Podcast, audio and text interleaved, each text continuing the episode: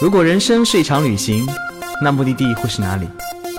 你可以选择带着疑问留在原地，也可以有多远浪多远。本节目由全宇宙最会玩的稻草人旅行推出，我们有超奇葩的年龄限制，只做年轻人的小团队旅行，坚持路线原创，百分之八十五以上的队员来自于朋友推荐。关注稻草人旅行，和我们一起出发，爱上这个世界。欢迎收听最新的一期《有多远浪多远》，我是道哥。我们上一期呢讲到了呃，我和那个我们四大天王啊啊四大金刚。四大美女啊，不对，好像怎么都不对。嗯，我们四个人，那个我跟小卡、瑞宝还有薇薇，我们四个人带完墨西带墨西哥混乱的故事结束以后的话，这个时候领队福利就来了。领队呢，作为来回机票可以免费的人，我们往往会在结束一次旅行当啊，不是结束一次带队工作当中，然后安排一点自己的旅行时间，所以我们就请了几天假，然后开始我们新的旅行。呃，我们再次欢迎我们的嘉宾小卡、瑞宝。大家好，我是小卡。Hello，我是瑞宝，我们又来了。明明就没有走过，要说破我们。然后微微为什么没有来呢？他现在在迈阿密享受沙滩阳光，一点都不羡慕。再见，瑞宝啊，不再见那个 微微。然后我想问个问题，瑞宝，为什么那么多假期？你作为一个兼职领队，明明就不在稻草人上班。哎，你最主要原因是因为我们的线路实在太吸引人了，主要我们的队员太好了，然后实在是这个东西太……你老板确实没有听这个节目吗？嗯嗯，好，我们小声撤回一下。呃，其实那个当时我们在拿到我们的任务，决定要去墨西哥带队的时候呢，我跟小孩就在商量，我们去哪里带，去哪里玩。我们有冒出很多目的地吧，有包括什么古巴呀、美东啊。危地马拉，还有当时还说巴拿马，还说了要不要去厄瓜多尔，在南美洲了已经，然后一直没有决定去哪里。嗯，其实为什么没有决定呢？是因为我们太真的一直在准备路线，很忙很。我们是说，要不我们带完队以后再临时决定去哪里吧。我们就把我们的想法告诉了日本红弟弟，直到我们在墨西哥见面的第一天，他们两人居然告诉我们，他们买好去古巴的机票了。Excuse me。对的，但是但是我还是要说，我说其实那天我们四个人第一次在墨西哥城终于聚上的时候，我觉得道哥的这个判断力非常的快哦。我们大概只用了短短的二十分钟，然后道哥分析了大概的，如果去伯利兹，然后再去危地马拉，然后再能有没有可能再跟我们在虎古巴汇合的这么一个可能性之后，用最快的速度告诉我们决定说，OK，现在改行程，他们决定去和我们一起，然后一起去古巴。然后大概总共就用了半个小时的时间吧，然后他跟小卡两个人的票就直接就出掉了。当时可能是在倒时差，整个人比较混乱。其实我跟小卡在到了墨西哥城，我们还商量着要不要就把行程直接定在伯利兹跟危地马拉，因为嗯这两个名字很酷啊，很多人没有去过啊，因为没有跟中国建交，所以你无法在中国获得获获得签证，你是到了墨西哥才能去办他们的签证。然后就这两个小众的目的地，多么能装逼！结果，结果这两然而被两个人抛弃了，就被打断了。然后我知道小凯是特别想去危地马拉的，对我特别想去危地马拉。然而我就说我们想去危地马拉，结果瑞宝在出发前就跟我说：“原来你们不去巴西了呀！” 我当时想，这领队怎么地理那么差？呃，其实为什么我们不太想去古巴呢？是因为道哥曾经做过好几期古巴的节目，每期嘉宾都跟我讲古巴呢，古巴海浪、大胸美女。像雪茄、朗姆酒、老爷车，听来听去这些东西好像总无法击动我的一个点，所以我对古巴总是提不起兴趣来。小卡呢？因为我朋友圈太多人去了，我觉得一点都不装逼，所以我不想去。你朋友圈都什么人啊？为什么都能去古巴呢？真是，并不知道啊。反正就这样子，我们结束了以后就开始奔赴了四个领队。就开始奔赴了前往古巴的漫漫的 路途，呃呃，最有意思的是呢，正好我的队员就是一个长得特别可爱的小胖男孩，叫 Andrew 的男生，他也他他特别有意思，他本来国庆想去的地方就是古巴，然后呢，我是问我就问他为什么你跟我去墨西哥呢？他说，哎呀，我有个人跟我说。墨西哥离古巴很近，你要不先去墨西哥跟他们玩几天，然后再去古巴？哇！我说你你你就这么随意的报了个墨西哥，然后他在解解散日那一天就买了去古巴的机票，然后我看了看机票时间跟我一模一样。他其实原始行程是在古巴待十一天的，结果后来改了跟我们一一个航班回来。那个魅力太大了。你你错了，是因为他买错了机票。他回程机票买的是从加拿大转机回国的机票。结果他不知道加拿大需要中转签，所以他没有签证，他就只好哭着那个把机票给退了，重新嗯，其实没有退到，没有没有拿到钱了，然后就重新买了张机票回去。他又想，既然要重新买机票，干脆跟我们一块儿吧。他觉得如果跟四个人一起玩了以后，一个人回去多，一个人再待很多天，多么孤单呐、我说你好随意啊，决定做的，就这样子，我们四个领队开始欺负一个队员，把他当做我们的领队。因为我们四个人都没有做攻略啊，他是做攻略做的最详细的。对，我还记得那天我们从酒店那个道哥跟小凯开始坐飞机，然后我们终于跟安卓他这边汇合的时候，然后我就记得道哥说：“诶，古巴有什么？有雪茄哦，那就没了吗？还没有其他的了吗？”然后我们那到那个时候，我们其实住宿都没有订的，然后只有他这一个男生订好了第一晚的酒店，然后我们当时从那个开始就直接把他封成了我们四个人的领队。然后我们的混乱之行就这么开始了。首先说住宿啊，因为古巴这边的，一会儿我会讲这边非常复杂的情况，反正就是很难订酒店啦。以前酒店是不能订的。然后最早的时候，它的民宿呢是门口挂着那个蓝色的船锚，你可以直接走进去敲门就可以住进去。后来随着 Airbnb 的入驻呢，它是一个灰色地带，就是国家也不说可以，也不说不可以，反正就有古巴的那个当地的居民就把自己的房间放在了 Airbnb Airbnb 上开始售卖。然后安主任呢就订了第一晚的 Airbnb 民宿。然后我跟小卡呢本来说要订的，后来想算了，那个到了再说呗，一切都可以解决。像我们这么那么厉害的领队，难道搞不定这事儿吗？结果真的搞不定。首先，其实我们对古巴的印象真的不好，第一印象，因为我们在去之前就看到朋友圈。来，小凯描述描述朋友圈看了啥了？就我在那边搜索嘛，搜索看谁过去了，结果有个朋友大概三天前离开古巴，他就说古巴到处就是非常脏乱差，是一个发展中国家，而且就是因为他觉得海关很贪污腐败，所以他回程的时候拿一些纪念品，呃，转机在美国要要转机去美国的时候，还被别人要征税，所以他那个暴脾气就说那。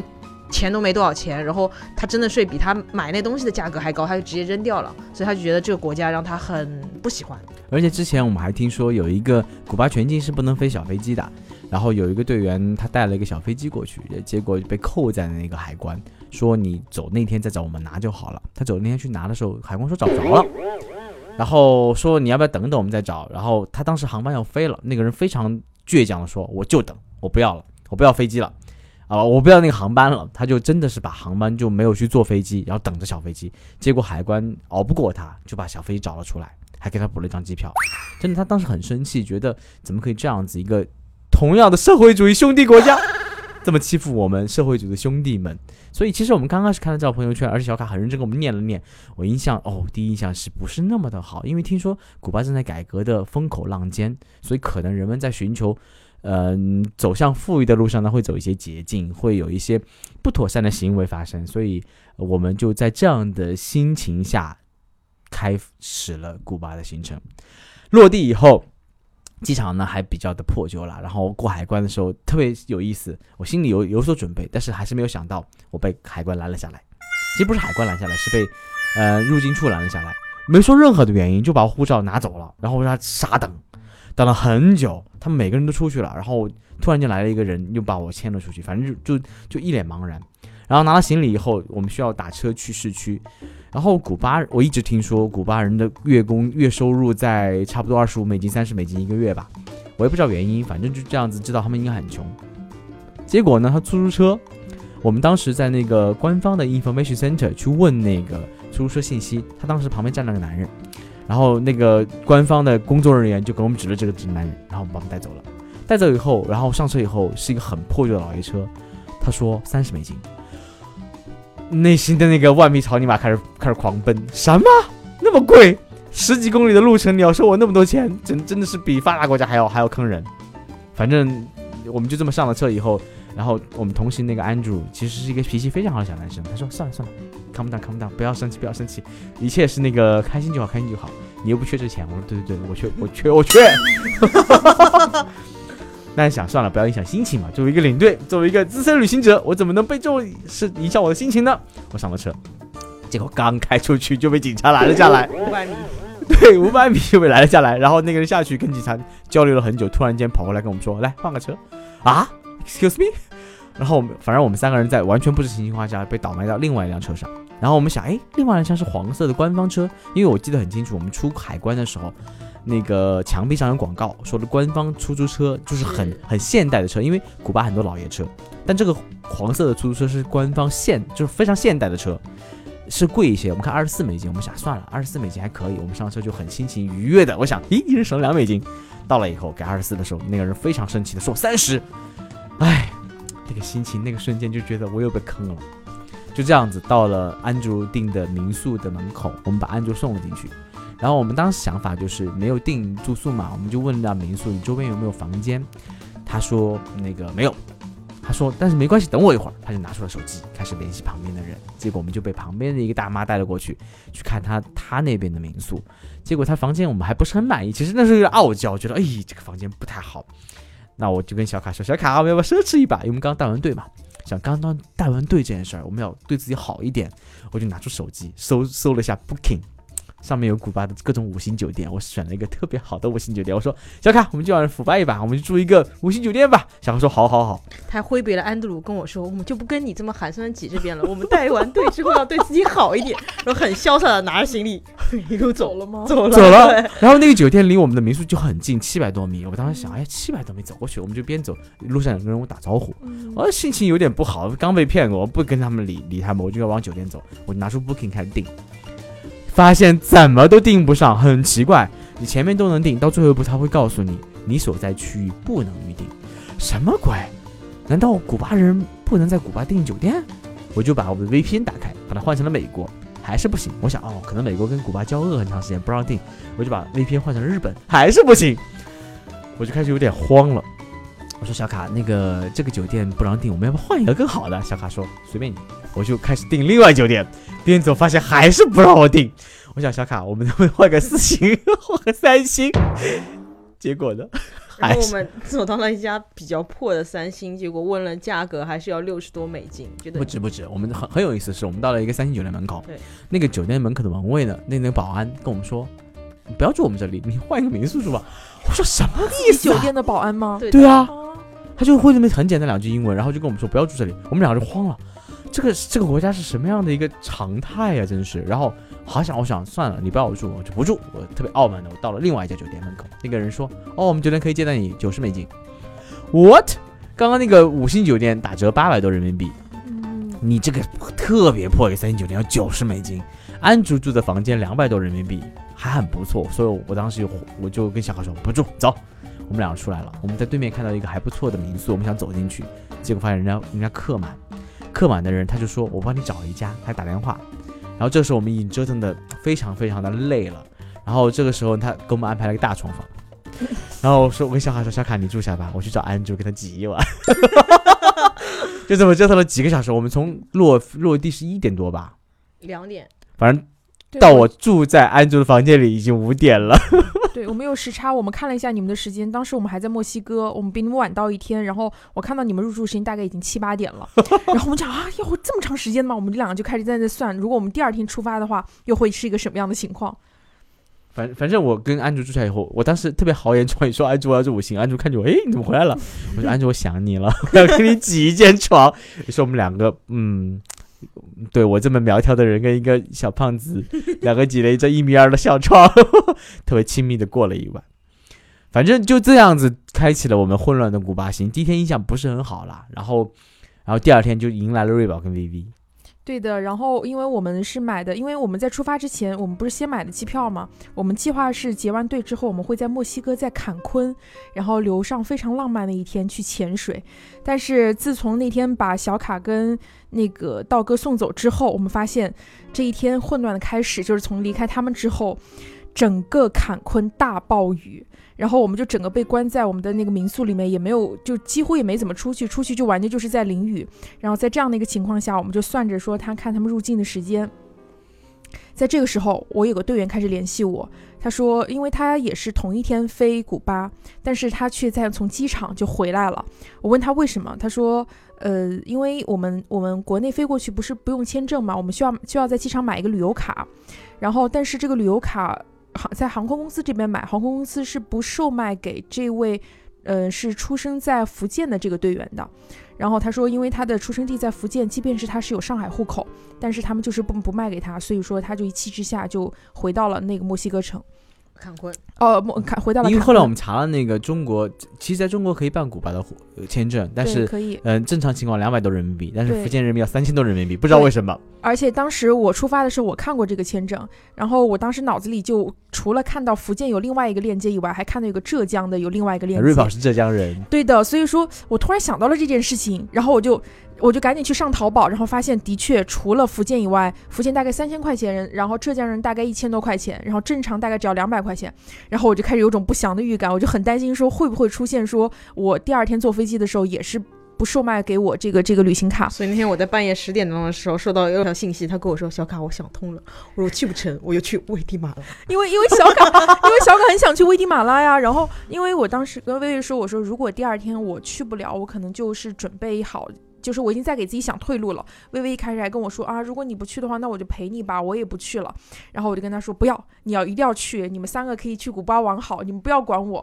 然后我想了一下，嗯，那个那个，既然小卡这么想去危地马拉，那我就去一个他最想去的地方吧。然后我就晚上默默的给他发了一条消息，”我觉得你不会去的，因为你的钱都在墨西哥被偷光了。对，然后你知道，就自从墨西哥钱被偷掉后，我整个人就处于就神经绷得很紧的状态，然后随时时时刻刻就抱着我的钱包，一刻都不肯离身，然后抱着护照，抱着钱包，然后我的腰包什么什么什么，呃一直到包括到后面，其实我们还发生了关于就是一直抱着钱包的故事。呃，不管怎么样，就是就是等等等，其实我后面跟小呃，我跟薇薇一起坐飞机的时候，其实还蛮紧张，但是很顺利的是，我买到了，我们直接给到我了那个旅游卡。最搞笑是那个旅游卡的价格还不一样。对对对我也不知道为什么，我们混乱就是那开始了。我跟那个小卡在机场的时候是被一个老爷爷拦住，说你们需要买旅游卡五百比索。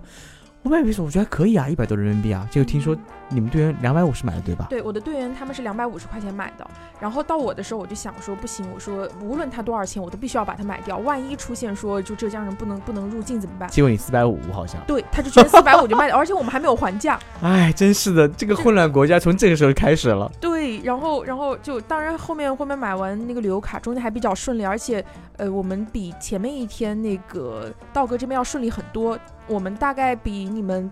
差不多时间飞吧，但是我们三点钟就进到市区，并且已经到了我们即将要入住的民宿那边。而且那天很有。趣，因为那天我们认为你们的入关过程比我们会比较的折腾，所以我们上午去，呃，开启了我们的慢慢的那个徒步的行程。我们把基本上墨西哥呃不是墨西哥哈瓦那，哈瓦那的那个特色的地方都走了一圈，然后沿着海边走了很久很久很久很久，突然间收到消息你们到了，咦，那么快？嗯于是我们就赶快赶回去去拿行李，去到你们第一天我们预定的那个比较大的 house，一大 house，可以住五个人的地方汇合。我们拿了行李，查了查地图，两点七公里。我们想两点七公里吧，那个我当时还想走，然后安卓跟小卡说我们要不打车吧，我说好好打车吧，因为下雨了。结果呢，因为当时听说当地人打车是差不多四五人民币可以打一个人，然后结果呢，我们拦下来的车都要八美金。天哪，我内心那种火又冒起来了，真是头一天被宰过以后，第二天开始心里很冒火，真的当只有一种怒气心中生。我想不行，我要走过去。后来被安住又安抚了一下，上车吧，还是走吧，就这样子吧。于是我们就跟瑞宝汇合了。汇合以后的故事更精彩，因为我们到了以后呢，那小卡说，小卡其实安排过一点点行程，他做过一点攻略。他说：“哎，这样子吧，我们在汉瓦那待个一天，我们第二天去一个很有名的古那个雪茄小镇。就是他当时问了，他朋友圈不是很多人去过古巴嘛，很多人都推荐，如果你就去一个地方，你就去那个雪茄小比镇，亚莱斯，对，比亚比利亚莱比斯利亚莱斯，嗯。对那地方呢，像被称为中那个古巴的桂林，有很多的喀斯特小山坡，嗯而且那边的那个地貌很适合生那个种雪茄、种烟草，所以呢，那边你可以骑马，可以徒步，可以攀可以攀岩，可以去参观雪茄工厂，抽着雪茄，喝着朗姆酒。哦，这样是特别的酷。结果 我们首先当时研究了一下怎么去，发现挺折腾的。我们就预定了 m b n b 让 m b n b 的主人来接我们，三十美金一个人，算算其实也就比那个大巴贵那么两三倍了。我们都有矿的人吧，去吧。然后因为第一天被宰了以后，心里就已经放飞了，想三十美金两个小时车程，总比八美金两点八公里好吧？然后，然后坐上车以后，我们到了当地以后，我们没有查天气的人，才发现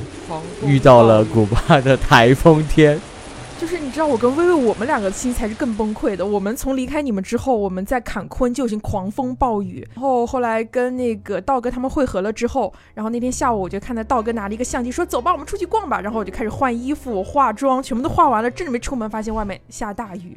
所以第一天其实我们会和那天下午是没有做任何事情的，因为下雨。然后 然后还说，呃，因为要下雨，然后男生们都不想出门，我们说我们去买菜，对我们去买菜，然后我们要去给大家做麻辣香锅。然后我们说我们去找菜市场，对然而我们出门其实根本没去菜市场。其实我们去逛街去了，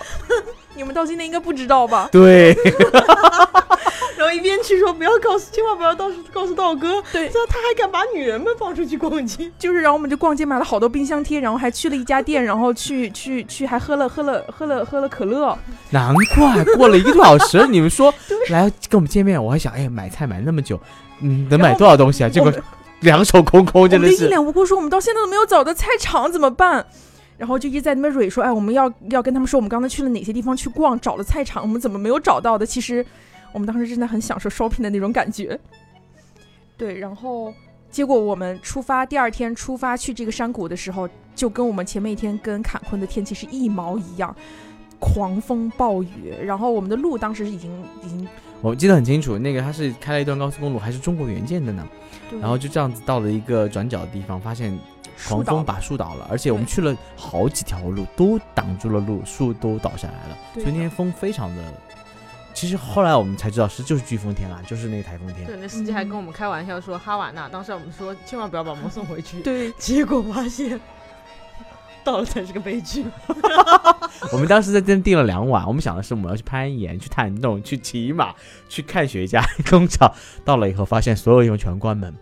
然后我们就在，而且最有趣的是我们住那家 A M B N B 停电，整条街停电。从我们到的是中午吃好饭，呃，什么都没有干，一直到晚上什么都没有做，几乎那一天。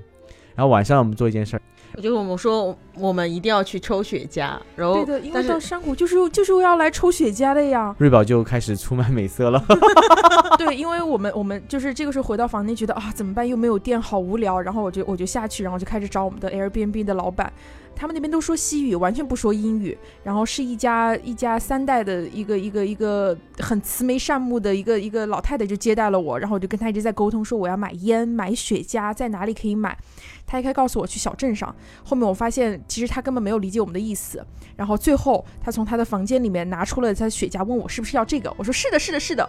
然后我就我就从他老板那边去拿了五根雪茄，然后一边很开心的跑着拿着五根雪茄跑上，跟他们说：“你们要记住，抽雪茄的时候记住，这是用我美色换来的五根雪茄。”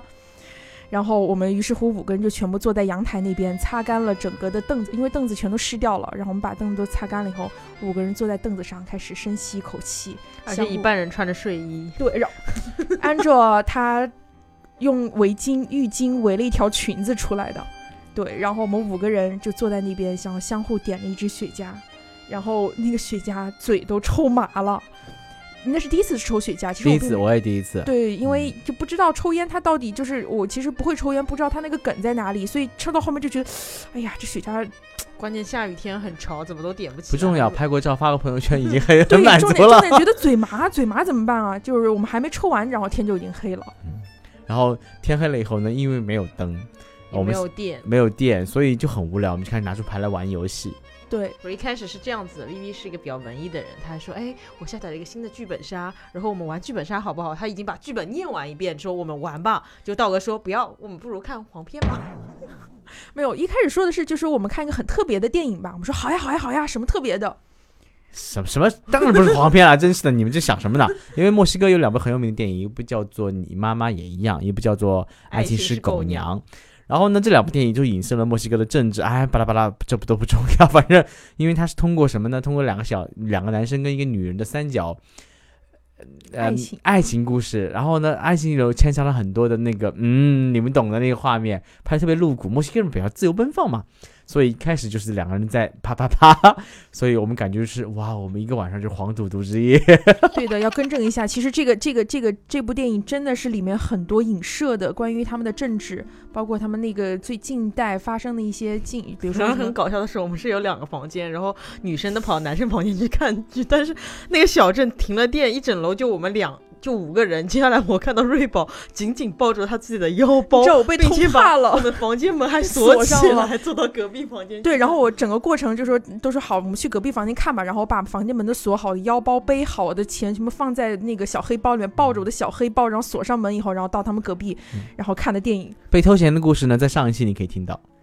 对，然后那天晚上我们五个人，然后在漆黑的一个房间里面点上一个蜡烛，然后看了一个嗯，然后把蜡烛吹灭，五个人在镜头面前，然后我们喝的朗姆酒，抽的雪茄，看完了小黄片，哦不对，那个政治影视的片子，然后开始玩牌，真是黄赌毒之夜。然后那晚过得还挺开心的，其实回忆起来那，哇哦，对，那个时候觉得我们那天晚上到底经历了什么？我们千里迢迢花了四个小时，狂风暴雨，来然后回一个人花了六十美金到了一个地方躲雨，然后没有电，然后看了然后部道哥还很开心，说因为有 bug，所以这样的夜晚能被我们永远的铭记。我天哪！哎，不过我现在回忆，就古巴最让我印象深刻的就是那天晚上，就是这个黄赌毒之夜。虽然那天什么都没有干，但是就是就是狂风暴雨的时候，我就啊，有这五个人一起去分担，哎，挺好的。嗯，本来我们想的是两天晚上住这里，结果第二天还是下雨，所以我们临时更改计划。我们也嗯有矿，我们那个房间不要了，我们回去吧。我们就回到了那个哈瓦那，然后到哈瓦那的半路就开始天晴了，真的是心中那种郁闷啊！哎呀，其实这到这个时候为止，我们对古巴的印象都其实也并没有跟我们之前想的有什么区别。就是有朗姆酒，有雪茄，有正在发展中的这个国家，开始呢有腐败之声，有不是那么美好的事情发生，同时又遇到台风，呃，然后这是我们的初印象。我觉得小卡当时还发了一朋朋友圈，把古巴形容成一个非常想 忘了，一个荷尔蒙爆棚的处女啦，真是的，我都能记得。你干嘛老是记这种东西？谁让你发朋友圈了？我。朋友圈所有人都问这句话是小卡创造的吗？然后旁边有人自问自答说：“当然是，你在想什么呢 其实到此为止，我们的印象都来自于这儿。虽然有很多人都并不是很开心的回忆，但是其实古巴人给我印象很深，就是很热情。包括我们到了住的地方，我们住在一个三层楼，然后早上醒来的时候，那个天晴了，然后只见瑞宝呢就坐在阳台上，拿出一瓶朗姆酒，边喝，抽着一个一百多块钱的雪茄，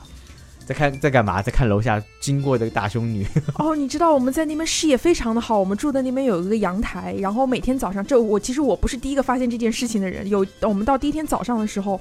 然后我就听到小快在那喊瑞宝快来快来，然后就看到一排的人，我们就站在那边就看着，嗯，哎呀，这个真的是古巴的女人，她们这个先天条件实在太好了，她们那个。嗯就是你能感觉到他的那个胸，你从三楼看下来，你可以跳的，你就可以跳下去，然后再从他身身，再从他胸上再弹回来那种感觉。这个形容真的是。然后你知道那天早那天其实还蛮混乱的，就是我们我们回到哈瓦那之后，我们就以为我告诉自己说啊，我终于可以做回精致的女人了，因为我们前面一天住在山谷里面的时候，那天又停水，嗯，所以回到哈瓦那的时候我就可激动了，我们要准备洗澡了，我们要换衣服了，我们要开始做精致的女人了。然后但是那天早上起来发现居然停水了。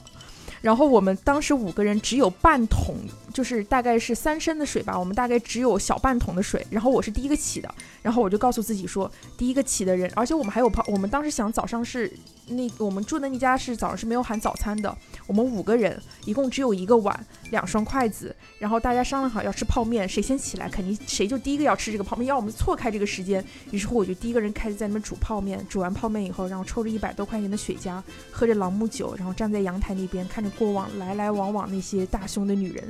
然后哇，我觉得啊，那就是打扮的很漂亮，拍了两张装逼的朋友圈，然后把我照的特别丑。对，然后就看到小凯就敷着面膜，然后因为大家的衣服都已经真的十十多天都没有洗，然后 就你一个人十多天没洗好吗？我每天洗衣服的。就安卓安卓，我就看见我们到了那边就看到安卓就那边把他的衣服全部都挂出来了，然后小凯在那敷面膜，然后我就站在阳台那边，我就啊，这就是我要的我要的古巴，然后早上抽着雪茄，因为其实我们哈瓦那一共住过两个地方，呃，这一天早上是没有早餐，一提到早餐我就想到，其实我们到的第二天早上，我的印象非常的深刻，那天早上起床，我们是伴随着就是有一个有一个搅拌机的声音，搅拌机的声音，我们就知道说有个房房东太太，呃，算房东太太吧，就是一个古巴的女人，呃，比较年长的女人，很早就会到房间给我们做早餐，所以我就记得我那天早上打开门那一瞬间，我看到的是道哥敷着面膜。坐在餐桌那边，然后在那边上网办他的工，然后旁边是这个古巴的妇女在走来走去的打扫房间卫生，然后再给我们做早餐。然后我说，我天哪，道哥负着命，这个我很后悔，那天当时没有把这个这一瞬间定格下来。对，还蛮美的。地主家的傻儿子，地主家，其实到那一刻为止，我们对古巴的印象都停留在非常表面，对，直到那个我们回到汉瓦那的时候呢，因为多出了一天时间，所以我们想我们要不定点行程吧。其实大家知道那种，嗯、到了这种地方的话，其实很多时候随便逛逛就好一个城市。但那天呢，我们非常庆幸的是，我们定了一个行程。其实行程还很贵，因为我之前有说，哈瓦那人当地的月收入一般是二十五美金，我们是每个人花了四十美金。订了一个 tour，这 tour 叫什么呢？跟着经济学家逛古巴，听着很 boring，对不对？很无聊，对不对？其实那经济学家早就二十几岁，特别年轻。什么经济学家？就是一个学经济的大学生，刚毕业两三年吧。然后就做了这么一个行程。然后我们那天去了八个人，我还是算，哇哦，四八三百二，三百二十美金，一年的收入都有了。就这样子，他完全彻底改变了我对古巴的印象。好了，道哥开始升华了。其实往往我们对一个国家印象停留在表面，因为你往往自己逛的时候呢，你只能看到这城市的很很浮于外面的东西。如果没有那个人带我走那三个小时的路，没有那么非常非常快速英文听得很吃力的那几段介绍这个地方生活状态的东西，我很多谜团没有解开。其实我一直在很疑惑，就是说那么多游客到了古巴，对古巴的爱跟恨是很极端的，他们也没有说出所以然来。我在古巴也留下了很多的很多的疑问，比如说工作日哎，为什么路上那么多的人？还有就是为什么每个男人身材那么好，每个女人前凸后挺？他们如何有时间去健身的？还是说是不是天生的长这么好的肌肉？还有就是超市，我没有见过超市，根本没有看到过哪儿卖东西。很多的国营商店进去以后，人都不理你，这国家人怎么生活的？还二十五美金的收入，他们如何能去买到八十块钱的阿迪达斯两二十五美金的牛仔裤？他们怎么生存？还是只是宰游客而已？我有无数的疑问在我脑子里，直到见到那个人以后，我开始真真正正去了解这个国家了。直到我走那一天，我发了个朋友圈，我说三年之内，请你一定要去看看古巴，这是到目前为止我旅行那么多地方来最震撼的目的地。他把最好的一面、最坏的一面都给了我们，真真实实呈现在眼前。你去这里一定会爱上这里，也会恨这里，但是我希望你去感受到真实的这里，这才是让你旅行最美好的时候。如何改变我的呢？是因为他在慢慢解开我的谜团。古巴它像两个世界，这两个世界之间曾经没有交集，曾经没有关联，但现在一座桥梁把它搭建了起来。好了，我们进入历史时期啊。一九五九年以前呢，其实大家知道，古巴现在是个社会主义国家，但在一九五九年以前，它曾经是被西班牙人发现了，原住民都被西班牙人杀光了，西班牙人占领了这里，带了很多非洲的黑奴过来种植甘蔗、种植咖啡、种植可可，让这里成了西班牙人跟非洲人的后裔。古巴这片地方就从此扎下了西班牙人那种自由散漫的那种心。直到独立战争以后的话，它基本上被美国占领，成了美国的后花园。美国人那段时间经经历了经济大萧条，所以呢，他们把有禁酒令，所以当时很多美国黑帮把在把产业移到了古巴，所以古巴开始变成了黄赌毒盛行的地方，也成了很多富人开始发家致富的地方，贫富差距越来越严重，穷人们活得很惨，富人们呢活得富丽堂皇。这种情况在一九五九年卡斯特罗的出现开始改变，他带领几十个人做了一件很简单的事儿，就是闹独立。然后这个时候还有南美很有名的一个叫切格瓦拉人参与，他们让穷人开始当家做主。其实切格瓦拉跟卡斯特罗占领这个国家以后的话，他们其实心中心中还是想跟美国和好的，觉得哎呀，美国周围怎么那么近的人，跟他们在一起相处，还是要保持好的关系。直到他到了美国跟总统见面了以后，发现人家不甩他，他就觉得美国的敌人是谁？苏联，那我投入苏联的怀抱。他就这样子跟苏联结合在一起。苏联的强大呢，包括苏联人支援，使得古巴人民生活开始变得慢慢的、慢慢的怎么说也不叫富裕起来，进入正轨。所以古巴成为了当时非常有名的一个社会主义国家。社会主义国家之后，那他们就把所有富人基本赶走了，富人的土地、富人的房租就征用了下来，给了很多穷人。这个国家变得跟中国那个时候中国一样，变成了按需分配，进入计划经济时代，一切显得很美好，对不对？直到苏联解体，当时整个古巴经济都是跟苏联有关联的，苏联他们的资源使得古巴人生活的还顺风顺水，所以古巴在这个时候呢做了很重要的几件事情，嗯，应该是卡斯特罗的实验地吧，一个乌托邦。虽然每个月很少的工资，但是呢，两个是完全免费的，一个是全民医疗免费，一个是教育免费。直到现在，古巴的医疗体系也被联合国称为是第三世界国家的典范。同时呢，医疗它的那个教育制度也使得古巴人民的识字率在整个全球排名第一，百分之九十九点九的人识字，这是古巴非常自豪的地方。那个，但是留下了疑虑在于呢，因为它经济是跟苏联绑在一起的。当苏联解体以后，它经济开始大幅度后退，百分之四十的 GDP 下降，而且古巴的货币变得非常不值钱。这个时候呢，卡斯罗慌了。然后美国这个时候的地位就开始慢慢的显现，因为很当时呢又为了觉得这个我的后花园的地方，我希望显示我的地位，于是他们实现了一个很有趣的政策：只要古巴人逃到我这里，可以获得绿卡。所以很多古巴人当时为了逃避那个，为了离开这个土地，就到了美国生活。他们大量的把美金寄到古巴，所以古巴的美金开始地下开始流动。卡斯特罗觉得，我敌国的国家货币我怎么能用呢？不行，那实际挡不住这件事情的流动，所以他就创造了一个新的货币，叫 CUC，也就是很多人到古巴发现它有两种货币的原因，它其实就是中国的外汇券，它跟美金是挂钩的，但是呢，我。存在的意义就是，哎，我跟我的货币没有关联，这个事情也成了一个非常非常遗留的问题。古巴从那个时候到现在，因为是计划经济时代，所以呢，我刚刚也说，他把钱留给了什么事情呢？留给了医疗，留给了教育，所以他给当地的国民非常少的收入，一个月就二十五美金。而且很有意思的是，它是不同职业、不同工种，比如说律师四十美金。然后医生可能是四十美金，但是呢，可能你作为一个教师就十二美金，就是基本上工资收入平均二十五美金，但是从十二到四十美金不会有更多的钱了。当物资匮乏的年代，这点钱是获得很好的，因为国家把钱全部补贴日常收入需求，比如说鸡蛋一毛钱一个，肉两毛钱一斤，而且像中国一样，中国是粮票来买这些东西，他们是有一个小本子。我们当时向导还给我们看了这个本子，本子上有一年你可以买多少斤鸡、多少斤肉、多少斤粮食，就是基本上你能靠这个活的还可以。但是那是计划经济时代，到了现在信息完全爆发时代，其实他们知道世界上有更好的生活，有更多的物质我需要，那些被政府认为不是必需品的是东西，是我们喜向往的，所以人们开始慢慢的希望能过得更好。这时候矛盾出现了。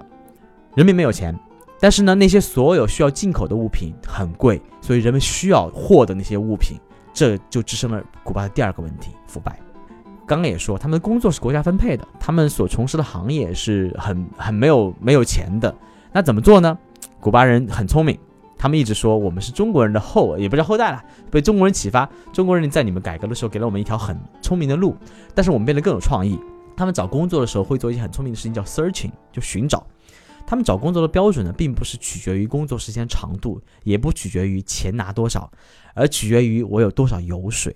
当时我问向导：“哎，你们怎么赚钱？”他说：“很简单啊，我如果我是老师，我卖试卷；如果我是司机，我卖汽油；如果我是警察，我就我就保护费等等等等，总归我有办法赚到钱。所以你看到的古巴就是两个世界，一个世界是被政府保护起来的一个计划经济体制，穷人们一个月拿着二十五美金。”嗯，拿着粮票，拿着政府给你的小本子去买政府贴了钱的东西。一方面的人在从事私营经济，在偷窃，在 On the table 地下交易去赚钱，去买的他们想要的生活。这两个世界就这样子在古巴合理的存在着。而且我们现在时代正好是古巴在大力寻求发展的时代，所以这座桥在慢慢的开始建立起来。所以。穷的人也向富人去走，富的人跟穷人世界也有关联，他们还是可以买粮票的。就在这个当口，你走在这条路上，你会发现，当地的人想骗你，想赚你钱，但是他们内心那种激情跟热情，对人的友好，一方面又在呈现他们对你的那种友善。所以很可能一个人上一秒钟在骗你，下一秒钟请你去他家，给你喝免费的酒，请你吃免费的饭。所以这个国家的魅力就在于。你能看到它在发展的过程当中那些问题，你能看到这两个世界正在分崩离析，这两个世界正在建立关联，而且你在这个里面，你在经历一场变革，这是古巴的魅力。这好与坏在你眼前展开的时候，你才觉得哇，amazing，真的是让你非常非常那种肾上腺素激发的过程，你会觉得哇，这才是一个充满了乐趣的国度。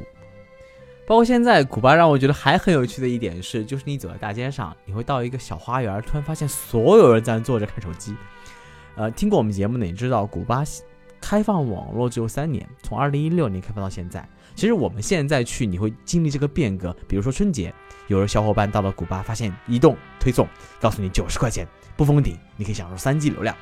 我们去发现移动已经降价了，六十块钱一天，证明这个国家在经历快速的发展。其实作为游客，我们可以非常方便的上网，但当地人到现在还无法享受 SIM 卡轻松上网这件事儿，他们必须要去买网卡，而且很贵。一块一美金一小时，而且只在固定的花园那种区域才能买到这样的上网卡。三年时间，这个国家经历了无信息的巨变，而且很有趣的是，比如说因为网络贵嘛，他们有自己的方式，他们的 APP 呢都不是上网下载的，而是通过那种 U 盘拷光盘拷进去的，而且他们还有类似中国的赶集网，就是很多的售卖信息、二手货信息。但是呢，它因为上网贵，所以他们有那种 offline 的那种赶集网，什么意思呢？一个礼拜，那个网站更新所有的货物信息，同时他们通过强大的分发体系，用光盘、用 U 盘分发到各个小区。然后你可以第一天买的时候花五美金，第二天买花三美金，第三天花一美金，买到这个信息。然后你可以 offline 的去预定这些东西，然后每个礼拜更新。包括他们下载电影也是，都有很多 offline 的信息。这个国家真的是很聪明，很聪明，在变革期你看到很多好玩的事情。他们现在的三大经济支柱呢，第一，第一个是旅游业，因为国家开放，越来越多人去他们国家，这样子可以赚取外汇。第二支柱行业呢很有意思，是在他们把国家最牛的那些医生送到国外，这样子，因为他们医生只有四十美金一个月嘛，送到国外，大家知道医生很赚钱，可能四千五千美四万美金，国家抽取一半的钱作为国家收入，这是他们的第二支柱产业。第三支柱产业很有意思，是那个。在国外生活的古巴人寄回来的外汇，成了古巴最重要的三大支柱产业。我们我们想象的什么雪茄、朗姆酒，什么那个甘蔗，其实到现在都在是都在没落，因为它是国有企业。古巴有一句很有名的名言，叫做 “They pretending to pay us, we pretending to work”，就他们政府假装付我们工资，我们假装在工作。所以，因为他们没有钱。政府给的钱无法让他们生活的更好，所以他们每个人都不在乎工作的程度怎么样子，反正国家就给我那么点钱。所有的国家百分之九十的经济在国家手里，包括朗姆酒也好，雪茄也好，所以没有人去认真工作，导致这些曾经我们认为支柱行业越来越消退。很有趣的是，古巴去年的糖制糖业比前年降了百分之八十，居然需要从法国进口糖这件事情，听上去好像很荒唐似的。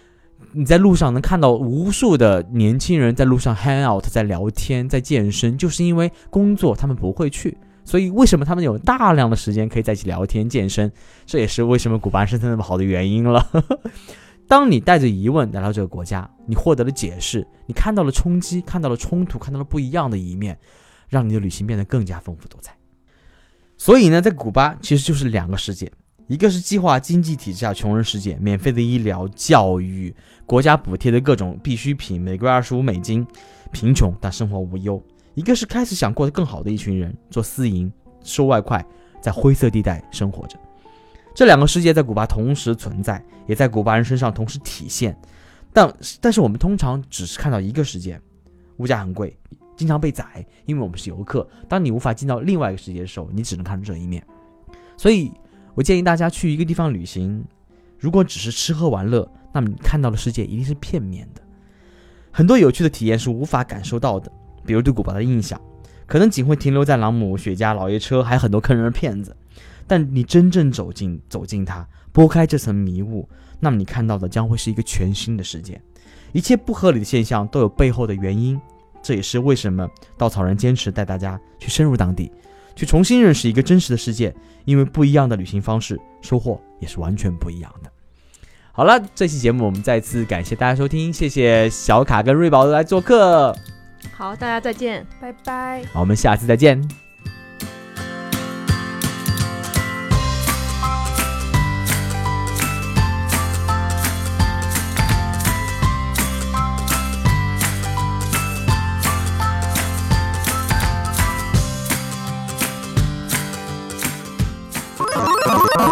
请搜索“稻草人旅行”，和我们德艺双馨、颜值出众的领队一起出发，爱上这个世界。